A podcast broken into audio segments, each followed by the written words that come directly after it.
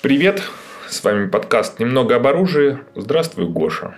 Здравствуй, Тёма. Сезон 2, эпизод 14. О чем же 80. сегодня пойдет речь? Сегодня мы поговорим о приборах по уменьшению звука, о глушителях, банках, модераторах звука. Саунд-модераторах. Саунд. Саунд-модераторах. Саунд-модераторах, да. И прочим, и в общем-то, что это такое, чем это друг от друга отличается, там та же самая банка от модератора. Ну, в первую очередь, чем это все дело отличается от э, глушителей. Как это использовать, с чем это едят, э, ну и, в общем, в первую очередь, зачем это все дело нужно. И нужно ли. Когда это все дело появилось? Приборы по уменьшению звука, они, по идее, должны были появиться вместе с огнестрельным оружием, потому что оно всегда было громкое. Но как-то людей этот момент не особо волновал, им было не особо это дело интересно. И э, более-менее серьезно этим вопросом занялись только вот в конце 19-го, в начале 20 века. И что интересно, Россия, она по сути стала пионером данного так сказать, занятия. Первые глушители, которые на- начали появляться, они называются Брамит. Вроде бы такое крутое какое-то английское название, как многие могли подумать. И, честно говоря, я даже в свое время думал, когда вот первый раз услышал. На самом деле это просто аббревиатура от э, братьев э, Митиных, если не ошибаюсь. Брат Мит. Вот, как бы, вот, вот вам еще название. Это было устройство цилиндрической формы с перегородками внутри, ну и, соответственно, отверстие, которое было по оси ствола. И это все дело крепилось на оружие. В общем, работа глушителей и банки, они примерно одинаковые. Для начала нам нужно понять, из чего у нас э, состоит э, выстрел, звук самого выстрела. Первое, пожалуй, такое самое громкое, это когда газы пороховые, которые идут за пулей, вырываются Из канала ствола. да, из канала ствола вслед, собственно, за пулей, резко расширяются, и, соответственно, вот мы Слышим хлопок. да, да, слышим, слышим хлопок. Или не слышим, если он настолько громкий, что убивает наши перепонки. Бывает такое. Дальше э, за этим следует непосредственно звук от летящей пули, если она летит выше скорости звука. И, пожалуй, третье, что Мы можем услышать, Да, это да, да, лязг да. затвора в Абсо- обратную ну, сторону. абсолютно верно. Ну, не только затвора, но, в общем, что Механики. называется, да, соответственно, лязг механизмов. Лязг механизмов, пожалуй, это одно из таких наименьших по громкости. Так что основных моментов, в общем-то, два. Это звук пули и звук пороховых газов, которые резко расширились. В чем смысл глушителя или банки или вот всего вот этого вот? Внезапно снизить этот звук. Как это происходит? В большинстве случаев это в устройстве, которое располагается на конце ствола, есть много-много-много камер. И э, пороховые газы, они, во-первых, расширяются не просто в открытом пространстве, а в каком-то Замкнутом. замкнутом устройстве. И э, они расширяются не одномоментно, а вот так вот немножко постепенно от камеры к камере. И этим самым уменьшается как раз звук данного хлопка. То есть они дольше расширяются, они расширяются в меньшем объеме, они расширяются в каком-то устройстве. Все-таки они на открытом воздухе, они дольше охлаждаются и прочее, прочее, прочее. Так э, в чем же различие непосредственно между банкой и полноценным глушителем? Этот вопрос мы сейчас будем рассматривать чисто вот касательно России. Одно из самых популярных мнений это то, что глушитель имеет сепаратор, А банка нет? а банка не имеет. Что такое сепаратор? Если мы возьмем какой-нибудь э, армейский ПБС, которые ставились на АКМ и, и вот и тому подобное, а, что мы там увидим? Там помимо множества камер а, присутствует э, также небольшая, если я не ошибаюсь, э, резиновая круглая такая прокладка, которая ставится в эту банку. Грубо говоря, ее пробивает пуля, но газы за ней не идут, потому что это резина. Эта прокладка, она, естественно, требует замены раз в энное количество выстрелов. Ну, там, если не ошибаюсь, раз в... Ну, где-то после сотого выстрела ее вот уже хорошо заменить, то есть она уже так довольно сильно изнашивалась. Но до этого момента она, во-первых, не дает газам, то есть как бы мы без нее не стреляли каким патроном, все равно часть газов будет выходить из глушителя, звук будет слышен, хоть какой-то минимальный, но будет. Вот. Эта прокладка, она должна, собственно, не давать, во-первых, осадкам пороховых газов выходить, во-вторых, э, не давать вылетать догорающим частичкам пороха, что маскирует вспышку. И такие приборы, они официально называются приборы бесшумной беспламенной стрельбы. То есть, потому что мы не слышим шум выстрела, потому что мы не слышим пламя выстрела. Не видим. А, да, не видим.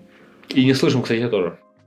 Вот это, собственно, то, что является глушителем. В частности, по ГОСТу. ГОСТ – это то, с чем... Государственный стандарт. Да, да, да. То, с чем нам придет, э, приходится оперировать, если мы, соответственно, чем-то таким занимаемся. Вот. ГОСТ пишет, что, соответственно, глушитель – это прибор для бесшумной беспламенной стрельбы. Чем же отличается глушитель от банки? Ну, дело в том, что даже вот эти всякие ПБС, это, опять же, не чисто логически, это не приборы бесшумной стрельбы, потому что все равно какой-то звук, он все равно остается. Мы его все равно слышим. По сути, глушителем является то, что при создании было сертифицировано как глушитель. То есть можно сделать тот же самый ПБС, ну, точнуть и продавать его, но сертифицировать его как sound moderator или ДТК закрытого типа, как, в общем-то, все производители и делают. Но, тем не менее, всякие разные ну, то есть банки, которые мы можем встретить на коммерческом рынке, которые там свободно продаются, они зачастую того же самого сепаратора не имеют, потому что сепаратор нафиг не нужен. Но банки, опять же, это изобрели в таком вот уже, можно сказать, массовом виде, это изобрели не мы. Развитие глушителя, оно, да, как я уже сказал, оно там в конце 19 начале 20 века, но, тем не менее, самый сильный, пожалуй, толчок, который, который был, он был э, сделан во время Второй мировой войны, когда резко поднялся спрос на различные диверсионные операции, тайные операции, те же самые, опять же, ночные операции стали входить в обиход, потому что уже начали появляться какие-то примитивнейшие, но тем не менее приборы ночного видения. И с этим пришлось иметь дело. Соответственно, появился спрос. И, грубо говоря, появилось две основные школы глушителя строения, если можно так сделать. А, это советская и американская. Чем, в общем-то... Они отличаются. Да, да, чем они отличаются. У нас к моменту, особенно окончания Второй мировой войны, появился автомат Калашникова, АКМ, образца 47 года. То есть там, в 50-х годах он уже, соответственно, начал стабильно себе поступать войска. Калибр АКМ 762 на 39, он позволял э, сделать с ним многое. Например, можно поставить более тяжелую пулю, уменьшить немножко там, подкорректировать, скажем так, навеску пороха, и у нас получится дозвуковая пуля, которую можно зарядить в тот же самый АКМ. Прекрасно. У нас есть дозвуковой боеприпас, это очень и очень хорошо. То есть теперь свист пули не будет слышен но будет слышен свист выстрела. Соответственно, мы делаем банку, мы ставим туда сепаратор, все супер. У нас практически не слышен звук выстрела, у нас нету никакой вспышки, у нас нету э, свиста пули. Да, да, свиста пули. Ну, осталась работа механизма, ну, как бы, ну, что ж поделать. Все прекрасно, все рады, все танцуют, и дальнейшее отечественное глушителестроение, оно вот продолжило развиваться примерно вот по этому же э, самому моменту. То есть делается дозвуковой патрон, опять же тоже 7,62 на 39, делается под него баночка, все вешается наружу, все замечательно, все слава. Как пошли по этой теме американцы? Американцы э, серьезно стали изучать данный момент. Отдельно стоит сказать, э, что довольно больших высот во время Второй мировой войны в данном э, вопросе добились англичане, то есть они сделали специальный пистолет, Dor, если не ошибаюсь, называется, но могу ошибиться в английских буквах, потому что я тупой.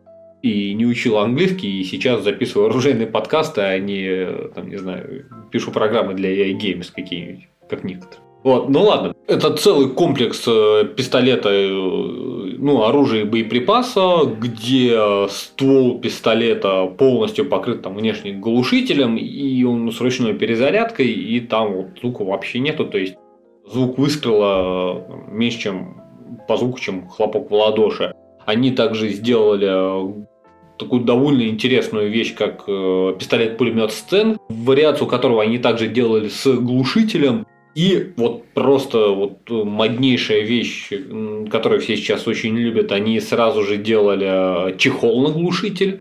Но если сейчас это делается для того, чтобы в инфракрасном спектре глушитель не шибко отблескивал и там, опять же, на тех же самых а, в теплаках не шибко светился, тогда вот просто, чтобы стрелок не обжегся. Вот, американцы, э, соответственно, поняли, насколько им реально нужны глушители, пожалуй, только во время войны во Вьетнаме, где у них, опять же, были ну, очень много серьезных тайных спецопераций, ночных операций. То есть вот их такая, наверное, первая реально серьезная война после вот Второй мировой. Там, ну, можно еще там сказать, война в Корее, но там они воевали немножко по другим стандартам, нежели в Вьетнаме, где они завязли. И они поняли то, что да, у них тоже имеется спрос на тихое оружие, а у них тогда уже активно, очень активно использовалась винтовка М16 в калибре 5,56. И у них, насколько мне известно, вроде как были наработки сделать полноценный глушитель. Но наработки закончились ничем по той простой причине, что калибр. Калибр не тот. Калибр 5.56 – это американский малоимпульсный, больше известен многим как 223 Ремингтон. Он не позволяет делать стабильно до звуковой патрон. То есть, если вы сделали дозвуковой патрон, есть вероятность, то, что у вас просто не хватит энергии пороховых газов, чтобы его выплюнуть, и у вас пуля застрянет в стволе, а следующая упрется в нее и разорвет вам ствол. Приятного в этом, ребят, мало. Но они подумали, типа, а чё бы нет, давайте сделаем просто накрутку на ствол где будет очень-очень много камер, газы будут расширяться. Ну, да, свист пули. Ну, что ж поделать, зато как бы свист выстрела не слышен. Ну, звук выстрела не слышен. Хоть что-то. Да, да. Ну, это, пожалуй, довольно важный момент, потому что, во-первых, он не демаскирует стрелка, а, во-вторых, опять же, когда ведется активный бой подразделением непосредственно самому подразделению с этими банками там между собой легче переговариваться, отдавать команды. И, опять же, эта вещь гасит вспышку, что позволяет не засвечивать прибором ночного видения. И американцы стали развиваться именно по этой теме. Потом у них все-таки появился таки спрос на оружие с дозвуковым боеприпасом. И они сделали э, боеприпасовый 300 Blackout, который называется, но, простите, они сделали это где-то в начале нулевых годов только. Советская, опять же, школа глушителей строения, она даже вот после того, как у нас появился 545, не стала переходить на банки, а существуют патроны 5.45 уменьшенной скорости. Очень важно понимать, что это не дозвуковой боеприпас, это именно боеприпас с уменьшенной скоростью пули.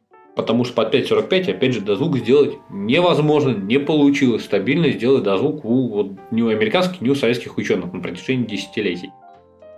И они, соответственно, делали все тот же, э, те же самые глушители, полноценные, э, ну, получается, использовать их можно было, вот, опять же, с уменьшенной скоростью пули. С сверхзвуковой пули полноценной, в общем-то, тоже можно использовать, просто эффективность намного снижается.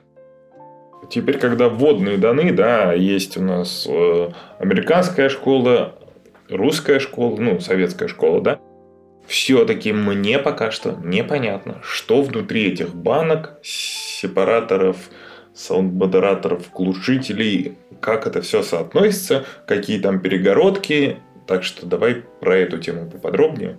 Ну, перегородок великое множество. Существует различных вариантов.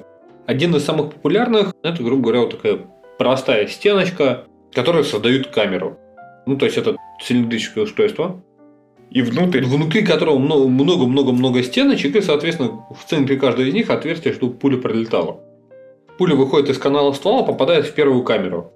Газы начинают расширяться, и не расширяясь, упираются в эти стенки камеры. Пули выходят в следующую камеру. Пропускают остатки, за собой. Остатки, остатки газов из первой камеры выходят во вторую, расширяются там. Ну, и Она так. в третью, да, и так пока пуля, в общем не выйдет. Есть, естественно, и более хитрые системы, где идет там всякое очень хитрое завихрение этих газов, так то, что эти газы а, сталкиваются друг с другом и прочее, прочее, прочее. Зачем это все сделано? Зачастую это для того, чтобы ту же самую или большую эффективность поместить в меньшие габариты. В общем, сделать на самом деле рабочую банку на такие ходовые калибры. Только кажется, что простая задача, то есть взять цилиндр, понапихать туда перегороду, как бы и все. Нет, ребят, так это не работает. А как же Данила Багров, который там в бутылке вот это все да. обмотал каким-то химитером пошел, ну, да, бандитов. Ну, да, да, но это одноразовый такой глушитель. В общем, это не так работает. То есть даже довольно такие крутые производители, они очень долго приходят к определенному типу банки, и, безусловно, под каждый калибр, под каждую длину ствола лучше всего подбирать оптимальную по размеру банку в зависимости от калибра, от длины ствола, от используемого боеприпаса и, безусловно, от ваших задач. То есть там тот же самый э, банку там с AGIF 762 на 39 можно накрутить на 5.45, но она ну, не будет так хорошо работать, как на семере. Банку там с 5.45 можно накрутить на 7.62, но это будет на один выстрел. Смотри, ты говоришь про перегородки, в которые, по сути, пороховые газы упираются. Ну, как на выходе из канала ствола пороховые газы начинают расширяться, Во все стороны. упираются в, в первую перегородку, потом Первую переходят- перегородку и в корпус банки. и потом переходит во вторую перегородку и так далее.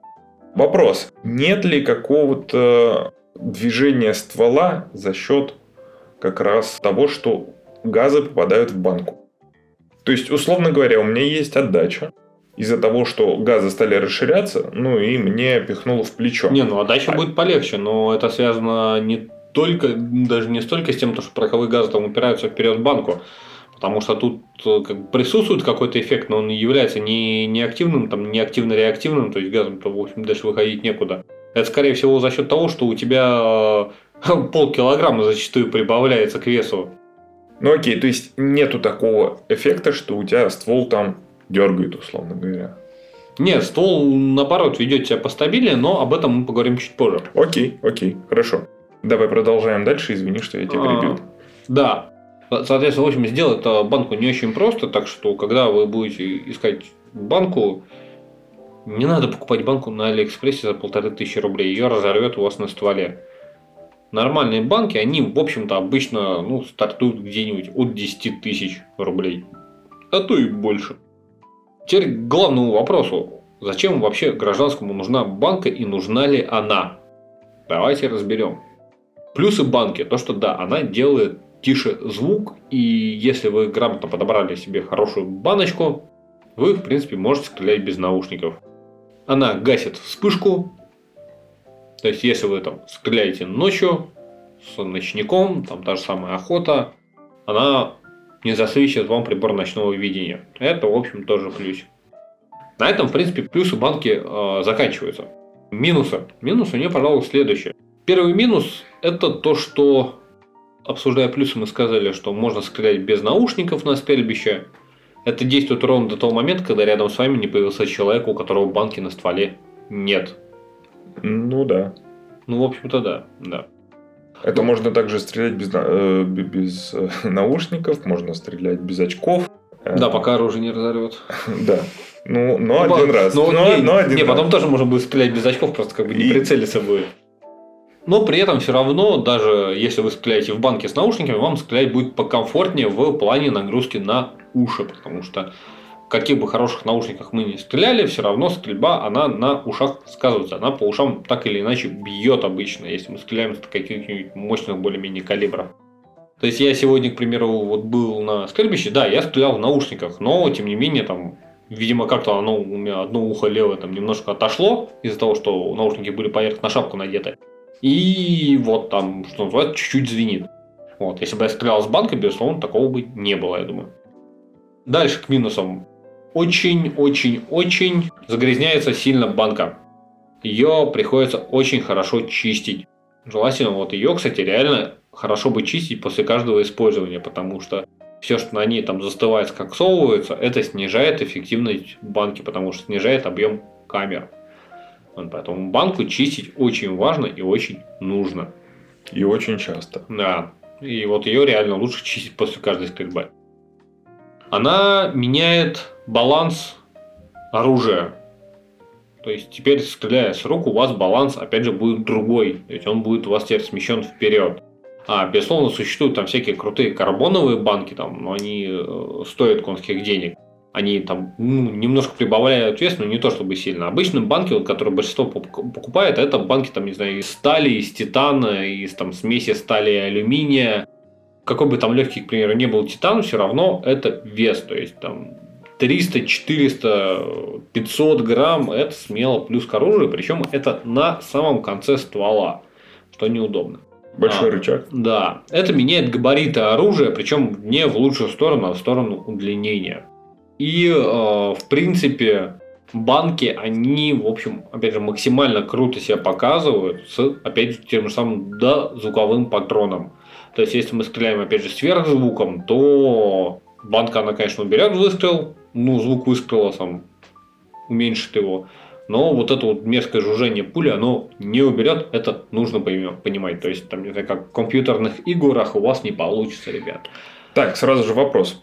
Ты начал про сверхзвуковой патрон и дозвуковой патрон. Могу ли я, как владелец э, оружия, пойти и купить себе дозвуковой патрон? Или это что-то такое, не знаю, что надо но если найдешь, то покупай без проблем. Если не найдешь, ну, можешь, так... можешь себе самого собрать, это законно. В магазине. Ну вот. Видел ли ты такое? Да, конечно, видел. Это, ну, например, под 7,62 на 39 продается дозвуковые патроны Барнаульского патронного завода. Окей. А, так, а так ты пошел себе насыпал гильз, э, в гильзу пороха чуть поменьше. И... и у тебя оторвало руки. Потому что так дозвуковой патрон не делается. А как делается? безусловно, это все индивидуально под каждый калибр, но вот если вы думаете, что сделать дозвуковой патрон это вынуть легкую пулю, поставить потяжелее, там и в процессе пороха чуть-чуть отсыпать, то, ребята, это, короче, очень плохо, потому что у вас из-за уменьшенного объема пороха у вас э, порох же он, ну, это же, там, не знаю, это же не таблетка, это же там, который там кладется в нужное место, закрепляется и все. Нет. Это же порошок. У вас патрон располагается в стволе горизонтально порох у вас в патроне располагается горизонтально. Если вы уменьшили количество пороха, то вот есть вероятность, что у вас то есть вот он, он лежит горизонтально. Вы нажимаете на спуск, курок бьет по ударнику, ударник бьет по капсюлю, капсюль вперед кидает, так сказать, скрую пламени и воспламеняет порох по всей его площади.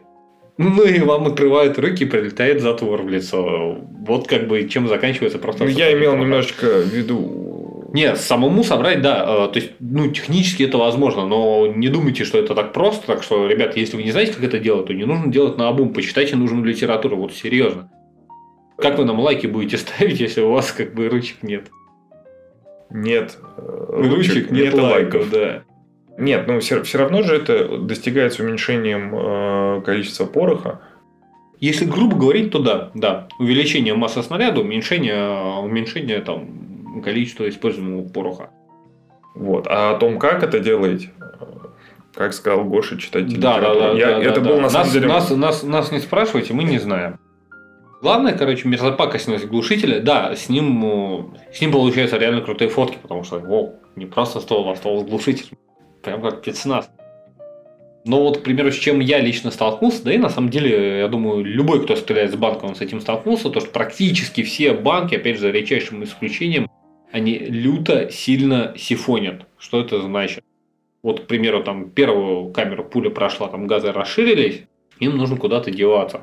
И деваются, они э, стараются деваться туда, где давление-то поменьше. Ну, газы они так себя ведут. А давление-то поменьше у нас теперь в стволе. И они начинают заходить обратно в ствол. И, в общем, банка, она зачастую дует газы назад в ствол, соответственно, в механизмы оружия, соответственно, намного сильнее, намного быстрее оружие загрязняется.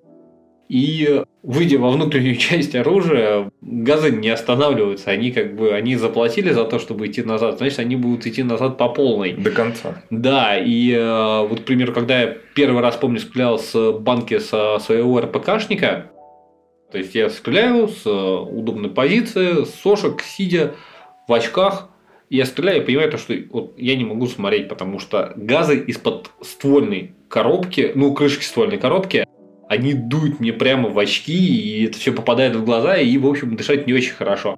Когда, к примеру, стрелял с э, банки с... Э, ну, 545? там, не, ну, там уже это было нотариально заверенный глушитель с Глока, то там вообще весело, потому что, ну, пистолет-то у него ствол короче, соответственно, частичек не сгоревших, не просто догорающих, а именно не сгоревших пороха, естественно, еще больше. Там вот эту вот всю мелочь вместе с газами бросает назад, и э, я помню, я вот там, не знаю, стреляв, не знаю, 4, наверное, магазина, типа, воу, круто, там, ну, действительно, там, вот как хлопок в ладоши, вот, вот пистолеты, вот прям вот, вот прям мое почтение, как они с глушителями стреляют я смотрю на руки, а у меня все руки в мелких черных крапинках. Я подхожу к зеркалу, понимаю, что у меня все лицо в мелких черных крапинках. Это вот не сгоревших теоретических пороха, это как раз из-за того, чтобы банка сифонит назад. Так что это тоже все нужно учитывать, то есть э, оружие будет намного быстрее загрязняться. С этим можно, ну не то чтобы это можно как-то исправить или спасти, но это можно сделать полегче, если вы поставите регулируемые газблоки. Если у вас э, какой-нибудь крутой карабин на базе АР, то тут вообще никакой проблемы нет с снятием старого газблока, установки нового. Ну, как, это не особо технически сложно. А если у вас какой-то калашой, то с этим, конечно, посложнее чуть-чуть э, снять старый, там, поставить новый. Ну, лично мое мнение.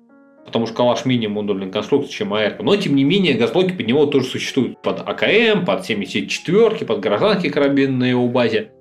Вы можете настроить поток пороховых газов, который будет идти у вас на перезарядку оружия, и просто менять, соответственно, стреляете из банка, стреляете без банки. Ну, вот вычислив, что, что где оптимально. Ну, опять же, Методом научного тыка. Типа того.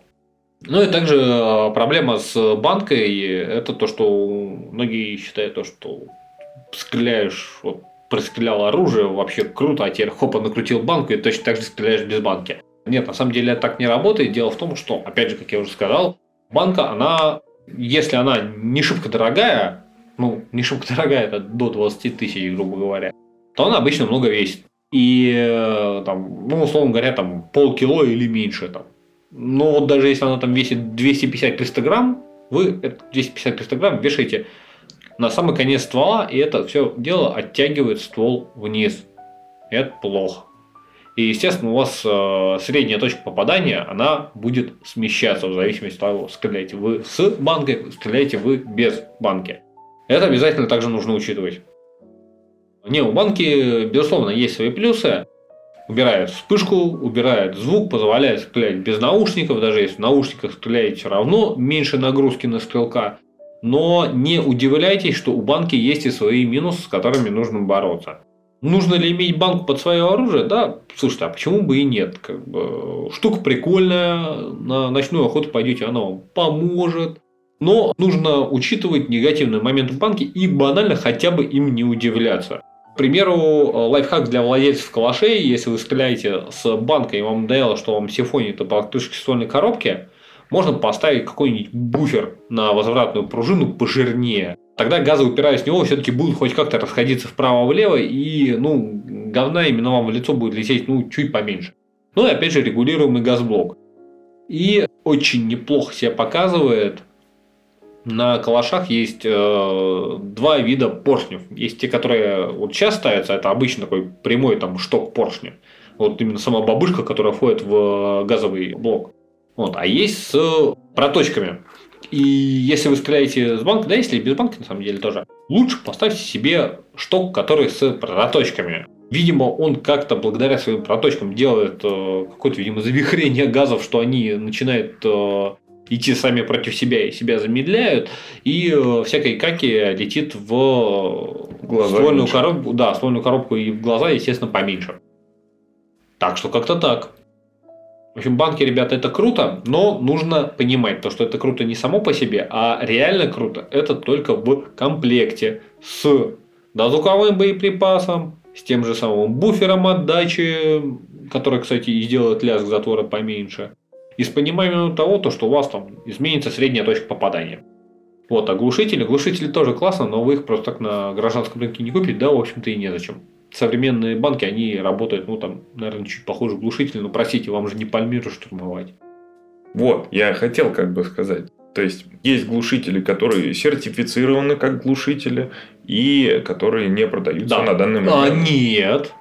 Их запрещено устанавливать на оружие. Но их можно спокойно покупать, а, продавать, а, окей, окей. смотреть на них, вешать на стену. А вот на оружие нельзя устанавливать. Вообще, вообще вот вот. А есть э, точно такие же устройства. Ну, точно как, такие ну, же, ну, грубо говоря. Которые называются саунд-модераторы, банки. ДТК закрытого ДТК типа. закрытого типа, которые примерно так же действуют, примерно с такой же эффективностью, просто не сертифицированы как глушители. Грубо говоря, да опять же, если мы берем те же самые армейские глушители, они есть, какие есть.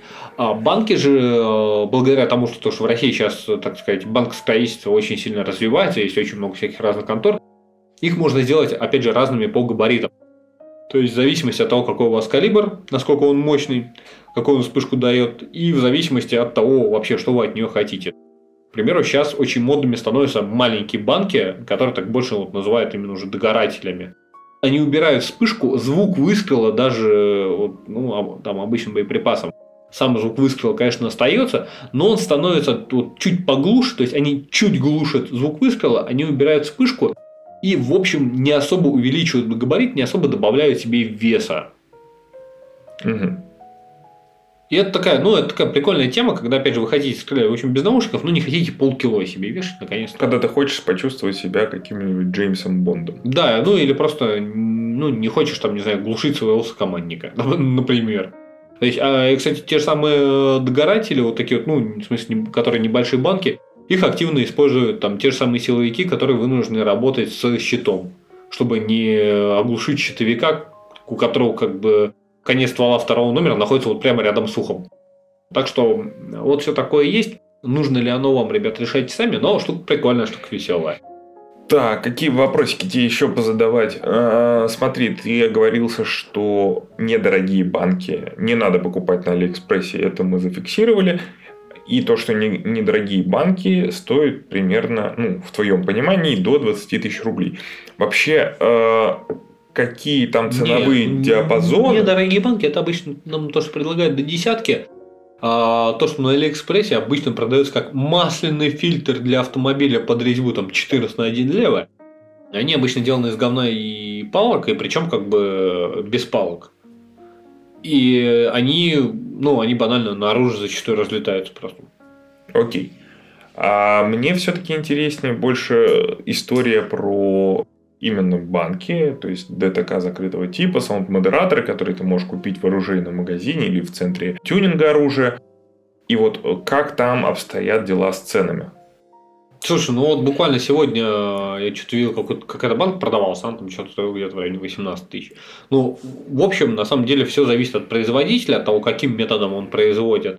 Ну и да, где-то от э, среднем банка стоит от там, 10 до 30 тысяч. Опять же, в зависимости, на что мы собираемся вот брать. ты оговорился, а есть еще, еще всякие карбоновые. Да, есть всякие карбоновые, естественно, там как бы там Это есть уже карбоновые, да, да? Да, с заграничного производства и прочее, там и, может быть, и 35, и 40, и 50, и 60. Там, и...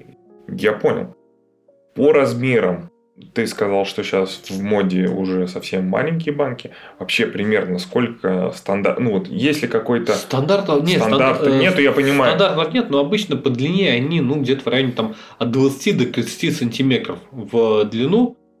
Но, опять же, все очень сильно варьируется. Очень сильно варьируется. То есть, там есть ребята, которые делают банки на там СВД и Тигра. Там банка намного длиннее, потому что патрон намного злее. Если у нас какой-нибудь пистолетный калибр, там 9 на 19, то там ну, не нужна такая длинная банка, потому что последние камеры, они просто не будут работать, там пороховых газов столько-то нет.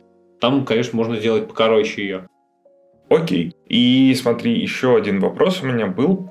Ты оговорился о том, что банка в процессе стрельбы очень сильно загрязняется. Есть ли какие-то рекомендации по чистке этой банки?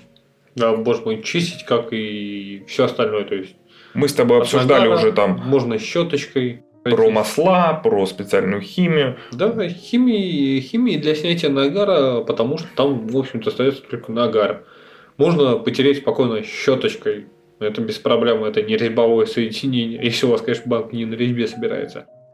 Почистили, высушили, то есть протерли насухо, чтобы вот в банке, в банке не, ну, не нужно, чтобы сохранялось. Ну, влага. Да, никакой влаги, потому что, не знаю, кто-нибудь может... Э, я уверен, найдется какой-нибудь альтернативно одаренный, который там в соляре почистит эту банку и соберет, не протерев. И как бы вот пожалуйста, ваше оружие превращается в, огнедыш... в огнедышащего дракона, потому что остатки э, не сгоревшей тлеющей частички пороха прямо ускорбляются в соляру, и вот просто мое почтение. Я не знаю, что произойдет после этого, может быть, ничего опасного, и там будет только красота, но я так делать не, не, не советую ни в коем образе. Так. Ребята, если кто-то так, так делает, это ну, на, чисто на вашей совести мы вас предупредили, что вот не надо так.